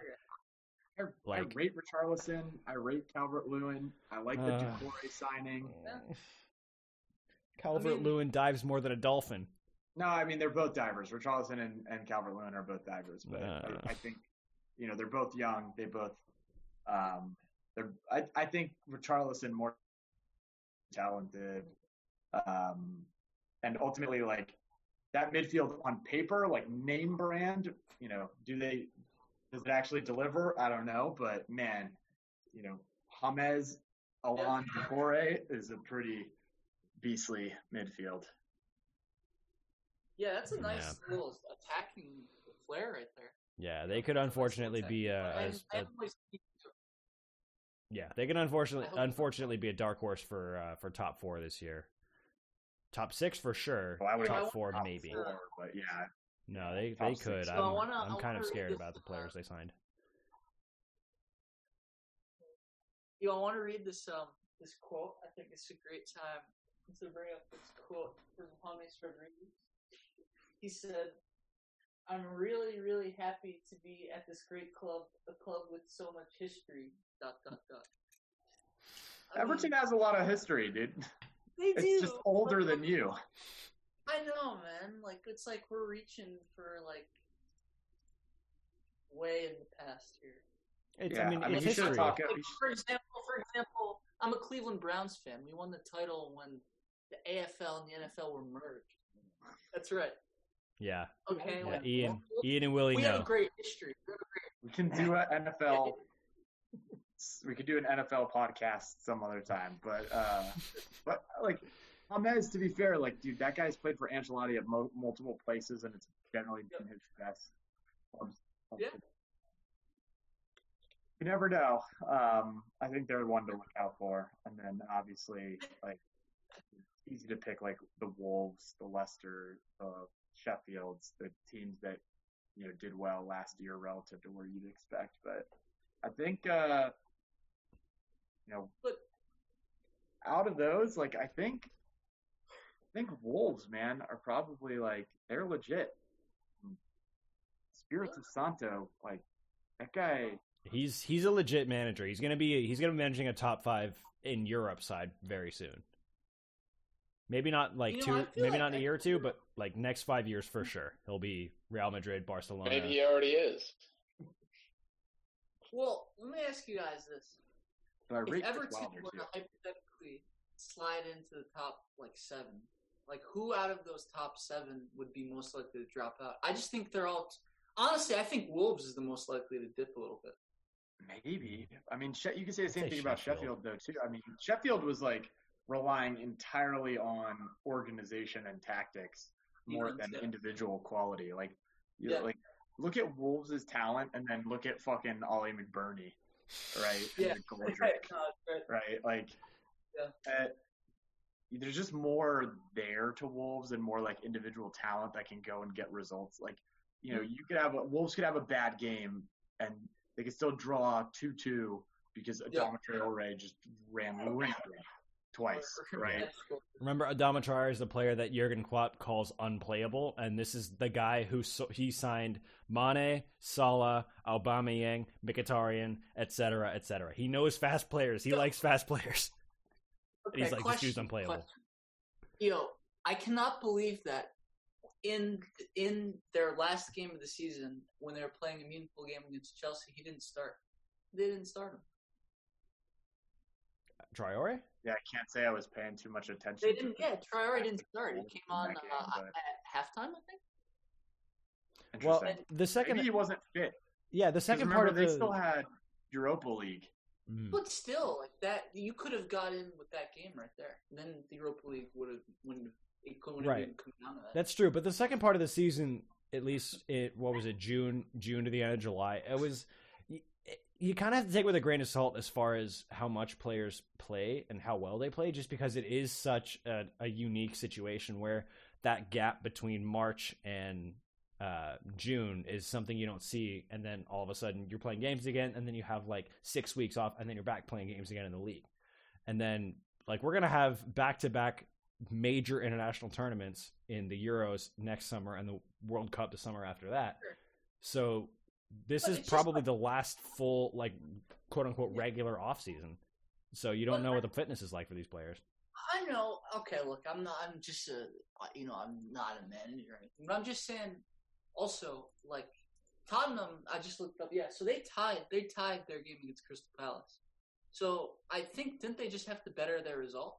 And I mean, Wolves came out completely flat, and they had no attacking in that game. They had no attacking presence whatsoever. I'm just saying, like Chelsea got a hold of the game. They didn't play very well, but they you know, they scored a couple goals and got a hold. Like if they had started in the game, it could have been a completely different game. And then you know they wouldn't have had to win the Europa League to qualify. Yeah, but you know, a lot of these managers want to be ambitious and actually try to win the silverware. You know, and, and like Wolves were in that conversation. Like Yeah. they're playing well, so I don't know. No, It also, you know, could be a matter of the dude not being like pulling something in practice as well. You never know. no, that, that no, that's fair. You, I guess you never know. That, that- uh, that's true. I was just a little. Yeah. I agree. I mean, I think he's he's probably probably their best player, but I like a lot of their players. Jimenez is on a tear, man. Yeah, he's a little bit on the old side though. He's He's older than you think he is. He's 29, I think, from what I remember reading. Hmm. Um, but speaking speaking of which, or not necessarily related, um, the other two promoted teams, Fulham and West Brom. Do we have any any strong strong thoughts on those? I mean, I, I think West Brom maybe watch out and see they could get some shock results with Slaven Bilic and his his track record in the league. But Yeah. Gibbo back in the Premier League. Kieran Gibbs. the second best Kieran left back to ever grace Arsenal. Oh. Uh, yeah, I mean, who do you think is going to be the best out of the newly promoted team? You guys think? Leeds. Leeds. Leeds? Leeds, Leeds. Fulham, like they've got. We've some seen guys too much of the other two recently. Like, yeah, it, the other two haven't changed their squads enough to make me think that it's going to be any different than when they got fucking relegated. So, Leeds has upside. Yeah. Fulham Yeah. has some proven Premier League players, and when I say proven, I mean like they weren't absolutely terrible, like in Mitrovic and Knockaert. Um, but yeah, I just, Oh, I don't know. That's right. Okay. I didn't know that. But yeah, I just I don't see.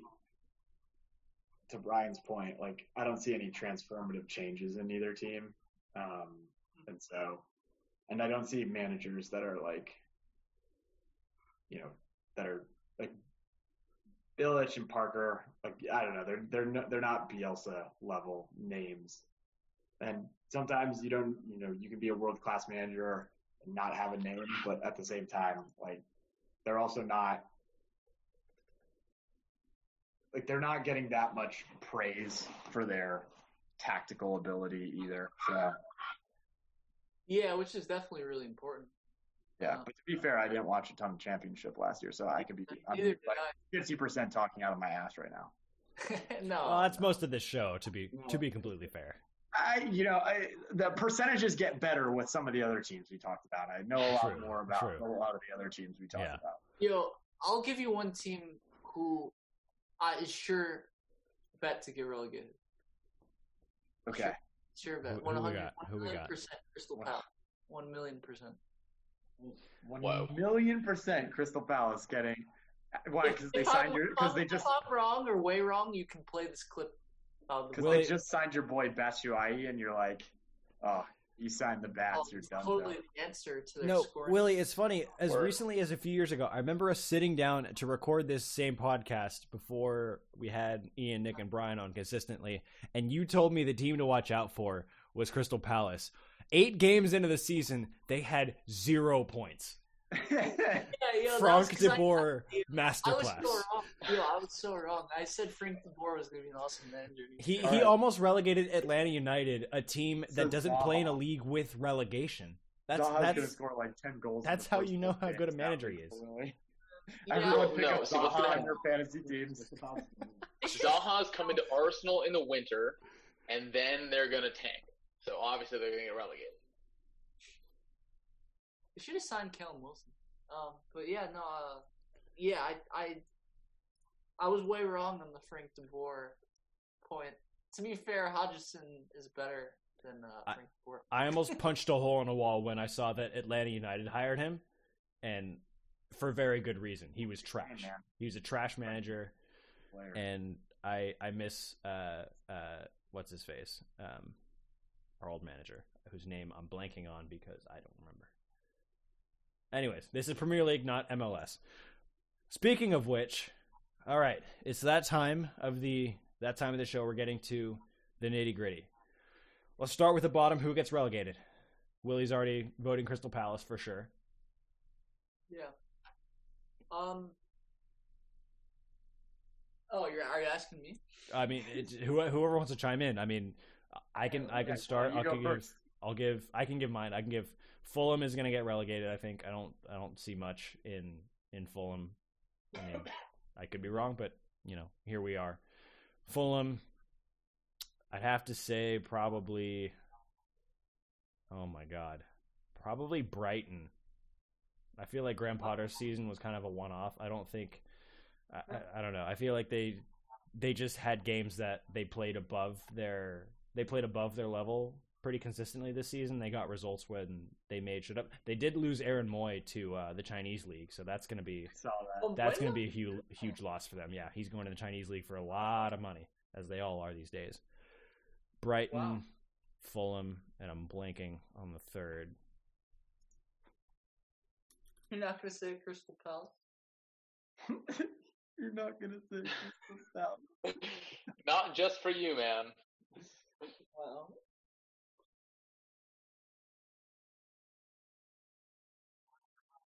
You know what? You know what? You know what's funny on? You know what's funny on? I look, I, I'm I am way wrong a lot of the time, but I actually was gonna say they're my they're my team to watch. Like I think they could finish mid table. Aston Emi Villa. Martinez, dude. That's the Emi Martinez effect right there. What was Yeah, I like that team, man. I like the way that they. I like that team. They got uh, the guy from Brentford, Ollie Watkins. Yep. actually was pretty And good. they, in the championship. dude, like that solves a lot of problems because they had striker issues, you know. Uh, so yeah. Unfortunately, the guy named Trezeguet could not play striker. he's good. He's good. Um, yeah, they got a lot of talent on that team. I mean, they they need to clean up the defense too, but still, like, um, I the way that they played at the end of the year, I think that's something they can build off of. Who, who are your other relegated teams, Willie, besides Palace? All right, let me look at the table right now. All right. God, I shouldn't have said one million percent Crystal Palace. I'm gonna. bu- I mean, this is this is gonna be bookmarked forever. So I'm just gonna play it over and over All right, all right. when So when they when you're win the president, league. Will, people are going to pull up this clip and be like, this guy can't be president. he couldn't even pick which team was going to get fucking relegated in 2020, 2021. You could be a chief labor economist and just. I'll, I'll I'll go to I'll sneak into one of his press conferences and hold up You know hold up something with said Crystal Palace. as long as the voters aren't Crystal Palace fans, that's probably the difference. Probably They're not. I would bet most of them are not American voters, so Uh, good for you. that's true.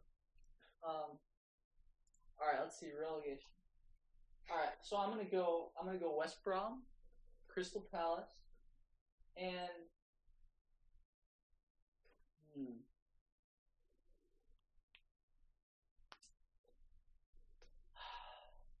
Tough. I mean, I, they got Callum Wilson. I guess I'll have to go Newcastle. Newcastle, Cal Wilson, Ryan Fraser, Yeah. and Mike Ashley is bringing people in to uh, specifically avoid relegation. Managed by legendary mi- Steve they might still get Mbappe. We don't know. Yeah, that deal that deal comes back, the ownership. All right, my well, It got rejected. The Yeah. Premier League rejected. oh, they actually officially. Yeah. Okay, okay. So they'd have to rebid or whatever. All right, Brian, who who you got relegation? So obviously, you know, I don't rate much of Fulham or West Brom. So obviously we got two. But you know, I don't care what the roster says on paper. Any team that claims to go all or nothing and doesn't get all has resigned itself to nothing. Here we go. Tottenham Hotspur are getting relegated. Tottenham Hotspur got relegated. I would. I don't know. I would rather I would rather them get relegated than us win. them. oh man, this is what we've come to. I, I think I think I would rather. You have not. more chances to win the league, but having to watch them scrap their entire team to be able to afford to play in the championship with money would be so funny. yo, in twenty in twenty sixteen when Oh, the uh, stadium! stadium The stadium would killing them. crush them. I'd go into so much There's debt. a pay for new stadium. for bankruptcy registration or whatever it is called in England. Administration. And uh, I, th- I think yeah in 2016 uh, I think it was yeah the year Leicester won the title when Mourinho got sacked Chelsea was in the drop zone I think I think we were Uh, Yeah, yeah, I think yeah, you were above. I think you, You were were- above the drop yeah, job. you were like uh, You know Okay. who wa- you know who were in the drop zone last year when their manager got sacked? Everton. Sure. Five two at Is that one of Liverpool. your picks, Owen? Ancelotti and not Sam Allardyce again. Sam Allardyce All right, Ian, who you got? Relegation. Um, so I stand by that Villa was trash and got really lucky to not be relegated this season. I don't, I don't see them miraculously like stepping it up a lot. trash trash. Yes. Uh, like I, I want to say okay, like like West Brom, Fulham don't seem like they're, you know, squad wise like have made a lot of changes that suggest they'll be good. But also like, I don't know. I agree. Like, like I don't think Burnley looked great at all. Like the last last couple months, like I could see that happening too. Um. So yeah, I mean, everybody, everyone's getting I, relegated. like Relegation's now six. it's uh, what I'm saying is it's uh it's a hard question. There's yeah, there, Yeah. there's a lot of teams that are look, look kind of shaky right now. I feel like I feel like you know like when we're talking about like teams that aren't newly promoted who are get relegated, like I feel like there's we're more likely to get those like sophomore slumps, you know, or like the new slumps, like maybe like Sheffield United, you know, like they could really struggle or Mhm. something, like because there are teams that really have those great first years and then they dip. Yeah. But I mean, if you look at the teams that got relegated last year, Bournemouth and Watford have been in the Sure. Premier League for a few that's years. true. You're right. Um, yeah, for me, I'm gonna go West Brom. Unfortunately, R.I.P. Gibbo. Um, then Brighton. I agree with Owen. Um, and then for my hot take, because going Fulham would be too easy, I'm going Burnley because fuck them. Really? Wow. the They finished- North. Were they? Did they finish, Bunch of mugs. like, They don't support Black Lives Matter. yeah, that was. Back to Mordor. Well, Maybe one day uh-huh. Sean Dyche will clear his throat. Yeah, we're, pu- we're we're pushing all the fucks back to Mordor. We got Watford out, got Stoke out. Now it's Burnley's turn. no one picked. It is not this day, Owen. Not this day. This day we Wow. fight. What Uh, was that, Willie? No one picked uh, David Moyes as West Ham too. yeah, I was actually. It was funny before the show. I was reading a rumor that they're that letting they're letting Wilshere go, but at the same time they lost Yarmolenko for basically the whole season. Then he came back in the restart and was one of their best players. And a full season of Yarmolenko, even at his age in the Premier League, I think is going to be really exciting for West Ham. I'm not saying like top six, top half of the table for sure. Really? Potential, yeah. I mean, if if if if they play well, but that's you know that's of course a big if. If the team plays well, they'll finish higher in the table. You These got are it. the takes. These are these are sports tune takes. in for these are sports Look, takes. it, it, it's not like Wilshere played a bunch, so it's Yeah. not like Yeah. they're gonna lose. It's not it's not a huge loss. Yeah, it's- too injury prone. I mean, Yeah. he would have played more if he wasn't so injury prone. But he's the same Wilshere that was on Arsenal. Very yeah. fucking injury prone. super. Or you know, what about what about uh what about? I mean, they got a good manager, but what hap- What about like Southampton if Danny Ings comes back to human? Uh, Mm. I, their ceiling's still top half, not not Yeah. top six, but just top half, eight eight through ten. okay. That's he Liverpool legend Danny Ings. James Ward Prowse. Solid player. Nathan Prowse. Redmond, getting a lecture from Pep Redmond. Guardiola himself. Walker Peters. I th- was I think he was just on loan from from Spurs. No, no, I think they Uh, they, they he moved to Southampton on a permanent basis Oh, he as did part move. of that Højbjerg Yeah. thing. Got it, got it. Okay, that I did not know. Romeu.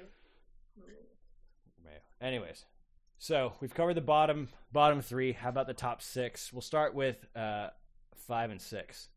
Who do we got? Leicester and Wolves.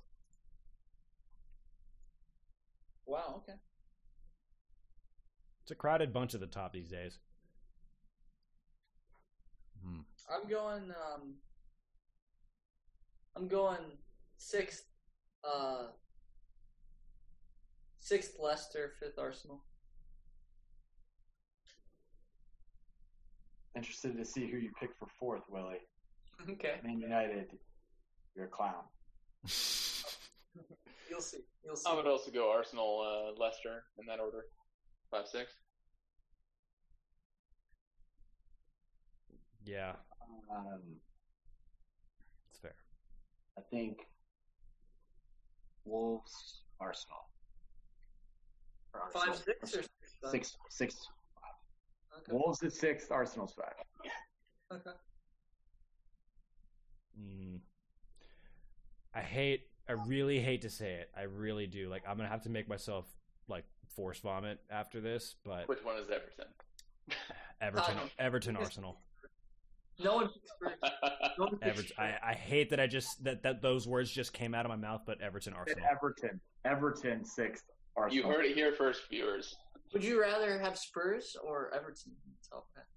Are you asking me? Uh, I don't give a fuck about Everton, dude. Fuck Spurs.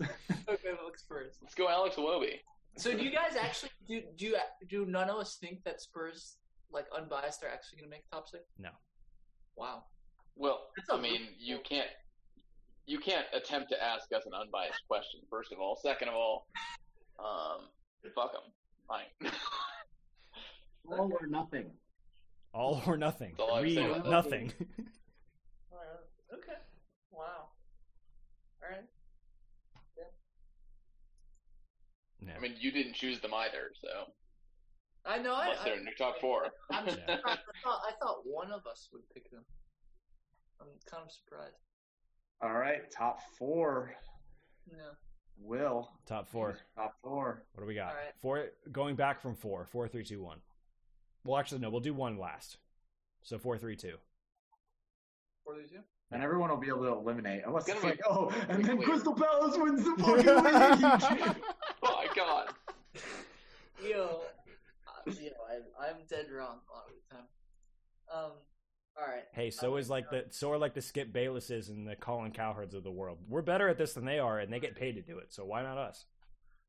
Yeah. No. that- Okay, that's, sorry. Continue. That's no. You're right. Um. All right. Uh, Crystal Palace. No. Okay. Um. All right. I'm going four. I'm going Man United. 4 Mhm. Three Chelsea. Two Man City. Liverpool repeat. Hey, I'll tell you who I think's gonna be. Oh number one. man, oh man, not again. I've got four Arsenal, three Chelsea, two Liverpool, one City. So you had no, uh, no in your top six. You had no Man United, right? Correct. Well, okay. Don't He's so rate lucky. Solskjaer. Also, so many of their points came from penalty kicks last year. True. That's no way that's How reproducible. many goals did Bruno Fernandes score in penalty? Are we counting penalties? Or not? Penalties. Or A lot. Are we oh. counting no penalties? Not that many. Oh, his. Let's look- we should look at his shots to goal. score the goal. We should look at shots to goal. His shots to goal ratio, taking out all the penalties. It's probably in in the single digits. yeah, for sure. Sure. He's just like, oh, pick the ball up 30, 30 yards out. Not just gonna shoot. yeah. Well, I'm uh, I'm gonna go United four, uh, City three, Chelsea two. wow. Yeah, thanks for that. Um, I'm gonna go Leicester four, Chelsea three, City two, or sorry, Ci- Liverpool City. Um, City winning. Yeah. City winning league. Okay. And by City, just to be clear, we're talking about Leicester City. Obviously. Yes. It's not five thousand to one. It's like twenty five hundred to one. Yeah. I've got United four. Sorry. I also hate that I have to say this too. Liverpool four, United three, Chelsea two. You said Liverpool four. Liverpool four, yeah. Wow. I don't I don't feel good about this year, especially if we don't sign Thiago. I just don't feel good about the players. Like all, Thiago, all of those minutes in everyone's legs, especially Four. especially our midfielders. I just I just don't Also, don't is Ronaldo gonna leave? That's that's the thing. So a lot of what people have have mentioned, and obviously this is all speculation by just Liverpool fans who live on the internet. A lot of speculation is that Wijnaldum is going to leave, so Thiago comes in and fills in that slot because people are saying it's not the money itself, it's the it's the play, it's the squad. Just they just have too many midfielders that Klopp wants to use. So if Wijnaldum leaves, I think Thiago is for sure going to come in. If he doesn't leave, I don't think we're going to get Thiago. I don't think there's a situation where we're going to have both. But if we do, I'd feel better about our chances this year because Henderson. not. we can't rely on Henderson to play. He's just too injury prone to play 38 games a year. Wait, so is this is this a situation where, like you said, there are too many? He doesn't want to have too many players to find playing time, or is it the owners are being cheap? I think it's a little bit of both, but there is money. They do have money. I, I've read from some of the. Uh, No, I've read from some members of the press who get actual, you know, who get direct communications from the club that it's Oh. not the money.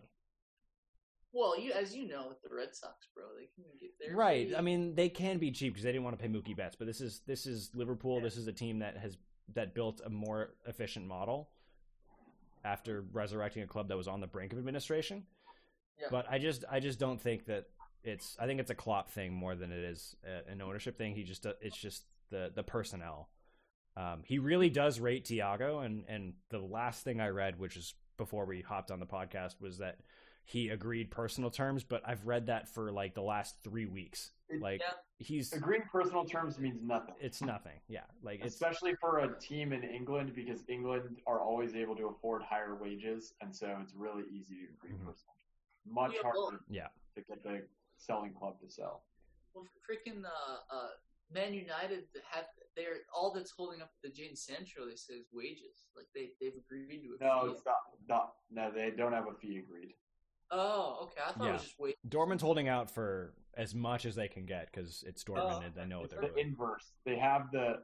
They just got the personal terms agreed, my understanding, and they still don't have a agreement on price with Oh, because Dortmund wants like a gajillion dollars. Man Yeah. United's only were- willing to worth willing to offer a cajillion dollars instead of a gajillion dollars. Yeah, I'm sure. I'm sure Woodward's like, we'll give you 30 million pounds and Chris Smalling, Ashley Young, Phil Jones, and Jesse Lingard. Oh, but and then Dortmund will kind of just be like, "What? What are you saying to me? What is this? What is this talk of? This, what is this bullshit? No, we want a hundred thousand gajillion dollars for Jadon Sancho." It's not a murderer's row. It's an attempted murderer's row. Yeah. Well, So- let me get this straight though. But- you think Liverpool is going to drop three spots Yeah. because of like one change in the midfield? Yeah, Well, it's not. I it's mean, not that. It's it's and this is something that I saw in the Community Shield as well. It's just the community- mental mental lapses from the players who we rely on to be solid at the back. Shut your mouth, Willie. You wish It's could've players. It's players like Alice Alisson at the second half of the season. Like he he said in the like publicly to the press, like basically like yeah we're we're busy celebrating the title. We don't we don't care about these games at all. Which is the opposite of what Klopp is saying. So that's what you that's how you know that he's Alisson is saying is speaking the truth and Klopp is just repeating Yeah. talking points that he's given by the PR people at Liverpool. Uh, Van Dijk has made a lot of uncharacteristic errors since the start of the resumption of the league. Gomez is still developing. I don't have complete faith in him yet as a, as a mature center back. He he has a lot of learning to do. He I still think he has a tendency to try to do too much at once, and it just backfires miserably when players get in behind him. Um, Salah's going to have a down year and only score 20 goals in the league, only 20 in the league. Um, Wow. Firmino didn't score at Anfield until July. Uh, um, he Okay, well, you can just give us all those players then if they're not going to do well. I mean, no, they're they're gonna they'll come good for Klopp. Just it'll take a year. It'll take a year of a little bit of reshuffling. Um, but I I just Those don't. players are aging now. Yeah, and Look- like all those players, like Mane and Salah and Firmino, are all very close to thirty. Um, I think they're all either twenty eight or, or twenty. I mean, yeah, twenty eight or twenty. Mane's hairline would suggest he's maybe a little bit older than his birth certificate says. probably. Yeah, him and him and LeBron both. Oh, Um, yeah. yeah. I just I don't know. I I don't have a good feeling about Liverpool's trajectory at least since since they clinched the league, and you know, that's just Look, It's dude, shitty, but they have got to remember, like, when you look at that post, you know, post clinching the league period, you got you ran into Arteta's Arsenal multiple times. that's true. Like this is that true. was not statistically is not going to happen that frequently. Yo, what a collapse Well- that was. Yo, that that that uh, I think it was the Van Dijk era. You Yeah, know, it, there there's just a, a, a, a comedy of errors against Arsenal in that game. Um, it, yeah. it, the the less the less we talk about Liverpool's uh, new their their um, post COVID um, part of the season, at least after clinching the title, the less we talk about that, the better. Hey, you brought it up, man. Yeah, I mean it. I'm just I'm just trying to be pragmatic, but also but also optimistic. I mean, I, I don't think we're going to drop us at the top four unless you know, heaven forbid, three players have season-ending injuries. But you know, I just I don't feel great about this year right Will now. thinks you're going to win but- the league. Well, I, I- look, Owen, I, I hear your concerns, and I think as Arsenal fans, we we know what it is to see a squad devastated by addiction to whippets, which clearly Liverpool has picked up in the celebration. We saw it destroy Alexi, we saw it destroy Ozil, we saw it destroy Laka. Like it, it happened. So my question is, why do you only have them dropping three places and not six? I have them seven. Everton's going to win the league. Um, Ugh, that hurts my soul. It hurts my soul. The very the very fiber of my being. Ancelotti redemption arc. Oh my god. Mm, No, please, no, no, no, please. No. I don't know what I'd do if Everton won the league. I really don't know what I'd do. Calvert, Calvert Lewin top scorer. Very Oh interested my to find goodness. out. oh man. No, no, please, please, please, please, anything but Everton. And okay, no Everton, no Tottenham, no United, no no Chelsea, no. There's not a lot of there's not a lot of good good ways this league can end. If if Arsenal win, I won't complain. If Liverpool win, I'll be happy. Everyone else win, besides those what four or Mhm. five, I'll be upset. Very Just very no upset. Spurs. No sure, no Spurs, no Everton, please. At a Right, minimum, and then and then no the. United, and then no City, Oh. and then no Chelsea. Don't Um, even want to think about it. Okay, Owen, I'm gonna re- re- rebuttal you what you just said. Because this show is titled "Hot Takes Only." All right, what's your hot take, I'm gonna, Will? go ahead, I'm gonna go ahead and say that your take was blasphemous. What that I don't want Chelsea to win the league? No, that they're gonna finish fourth. Liverpool? Yeah, I'll put a hundred bucks on it right now. All right, sure. I'll I'll I'll accept that. I'll accept that bet that they'll, they'll finish fourth. Hundred bucks and a bottle of uh, whiskey.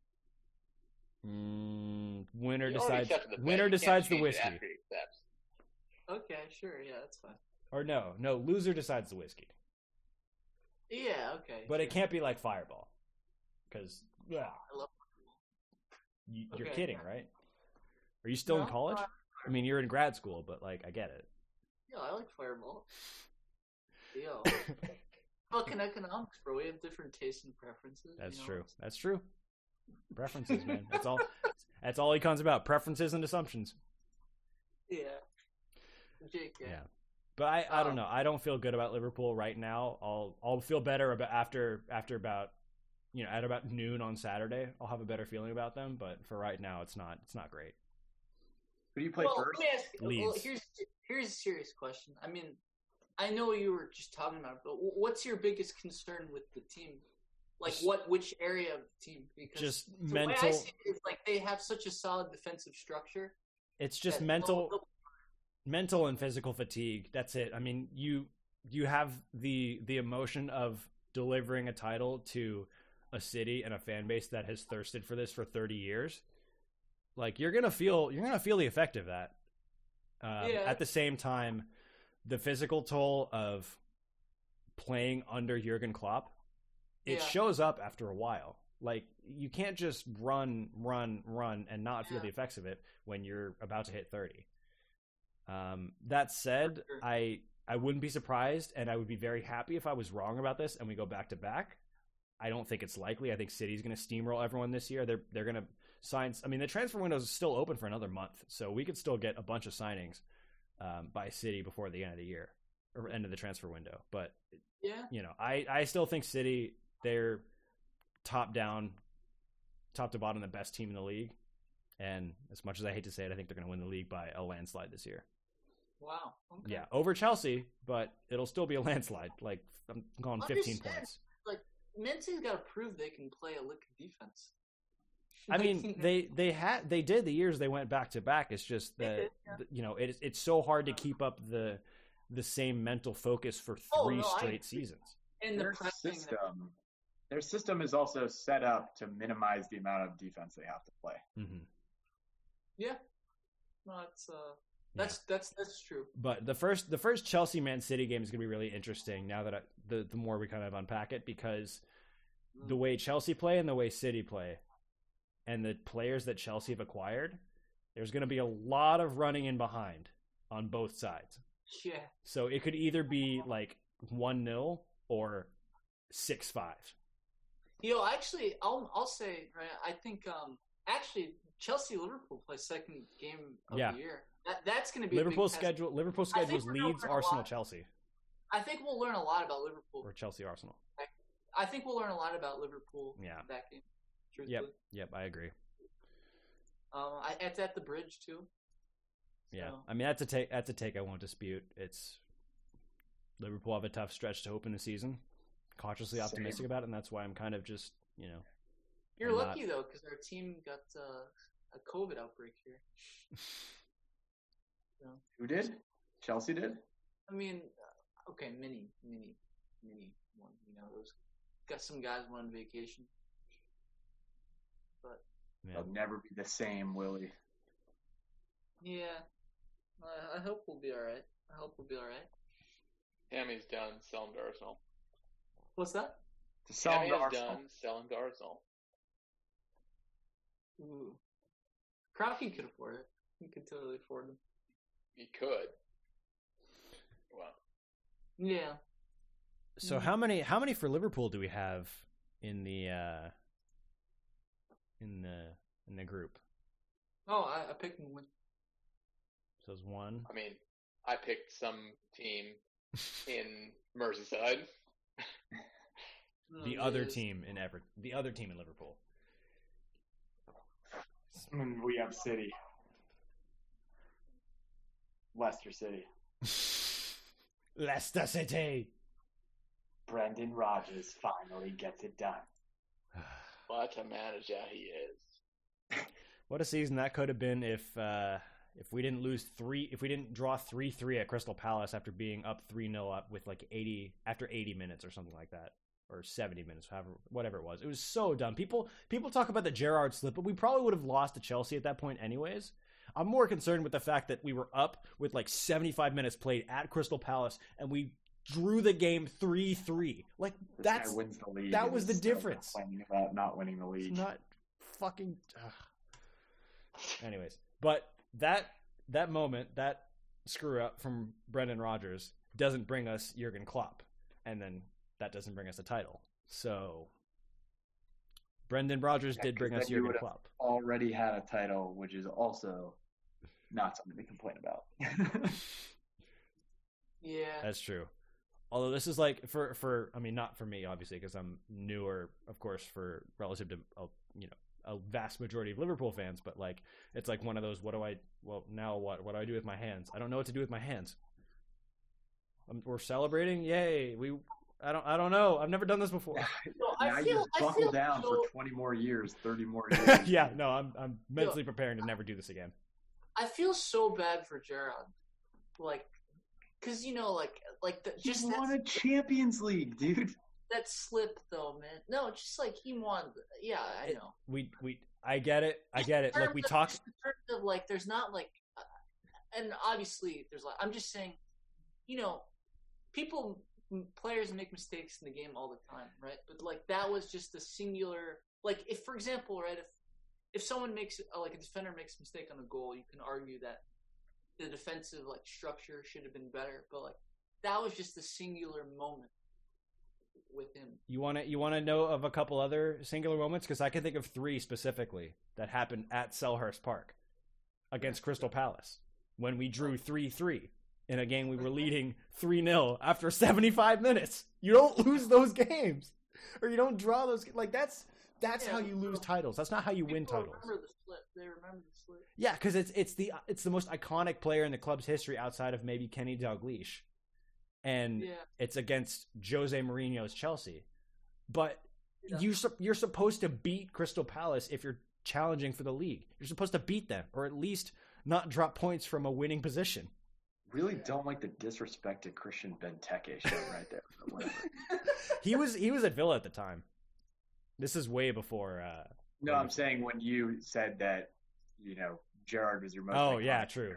well, no, Cruise. Ricky. We can't we can't disrespect Mario Lambert, Balotelli and yeah, Ricky Ricky Lambert. Lambert. Ricky Lambert, Andy Balotelli. Carroll. No, Balotelli's actually iconic. that's true. That's true. He is for for his own reasons. And that goal against Germany. Yeah.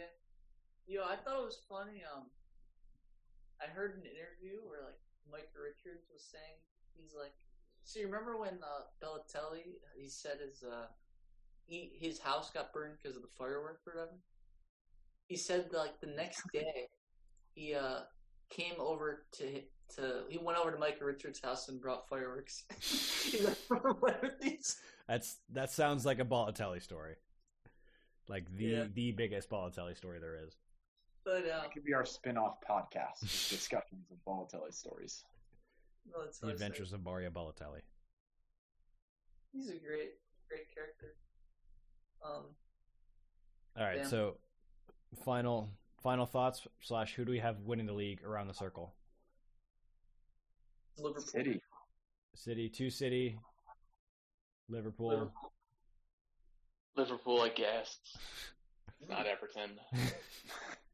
you, I mean, you can say Everton. It's just it, it, it hurts my soul. So if you if you want to hurt my soul, just say Everton. I do. I really do. Then then Everton it is. Magic Mikel. Magic Mikel wins Manager of the Year. Mm. Magic Mikhail XXL. Do it. All right. Any final any final takes before we wrap it up? Arteta in. Frank Tottenham. out. Freak out. Wow. Um. Hmm. I'm glad. I'm glad Leeds is back. Yeah. Ian Iconic was team. looking forward to seeing Leeds back in the Premier League so much. Yeah. Leeds. Just the historic, historic, iconic team. Leeds, Leeds, Excited to see how they do. Yeah. Yeah. All right. I I predict. Here's a here's a hot take. Okay. All right. What do I got? This Will? is probably ridiculous. Well, I'm just gonna say it. All right. Chelsea will score more goals than Man City this year. It's not that hot of a take, dude. I get, Really? I, yeah, He did you, just really spend like like a It's a really- on like it was gonna be- That's a really hot take. you bought four four new attacking players. I think that's a really hot take. The the second top scorer in Germany, one of the most creative players in Eredivisie, uh, one of the top young prospects in Germany, who also was on the top scoring chart, and uh, who else did they sign? And yeah, Thiago Silva. Ti- while having Christian Pulisic, Tammy Abraham, Mason Mount, et cetera, et cetera. This it, it's, it's that's a lukewarm take at best. But I Damn but. I appreciate I appreciate you airing it out on the show before uh, before we wrap it up. No problem. All right, lads. I think that I think that wraps it up though. So we're uh, we're ready for the season kicking off Saturday morning, very early. Uh, 4:30 a.m. 4:30 a.m. kickoff. Here we go. Um, Wow. Well, as always, thank you all for tuning in to the first ever live stream version of this podcast. Um, Ian, Nick, and Brian, you guys, thank you for coming on as always. Always appreciate having the uh, the extra Arsenal perspective and just the general football banter, if you will, every year. Um, we're gonna aim to do this a lot more regularly now that you know Yeah. we're stuck at home for forever.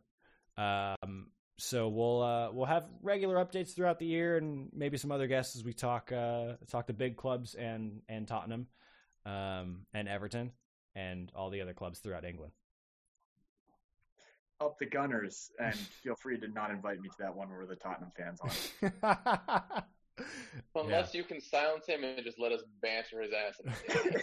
in the stadium. well, well, lucky for you, the only Tottenham fan I know uh, doesn't really pay attention to Tottenham all that much. Ooh, let's have that person on. Yeah, she's, she's my roommate. if there was a Eesh. if there was a person who really paid attention to football, they would be a Tottenham fan. Yeah, no, agreed, agreed. All right, gentlemen. That does Thank it you for for us. having us on. Thank you for tuning in. thank you guys for coming on the show. Always appreciate having you, and we will uh, we'll see you on the next show. Come on, you Gunners. Sounds good. Till next time. Over and out. See ya. Yeah.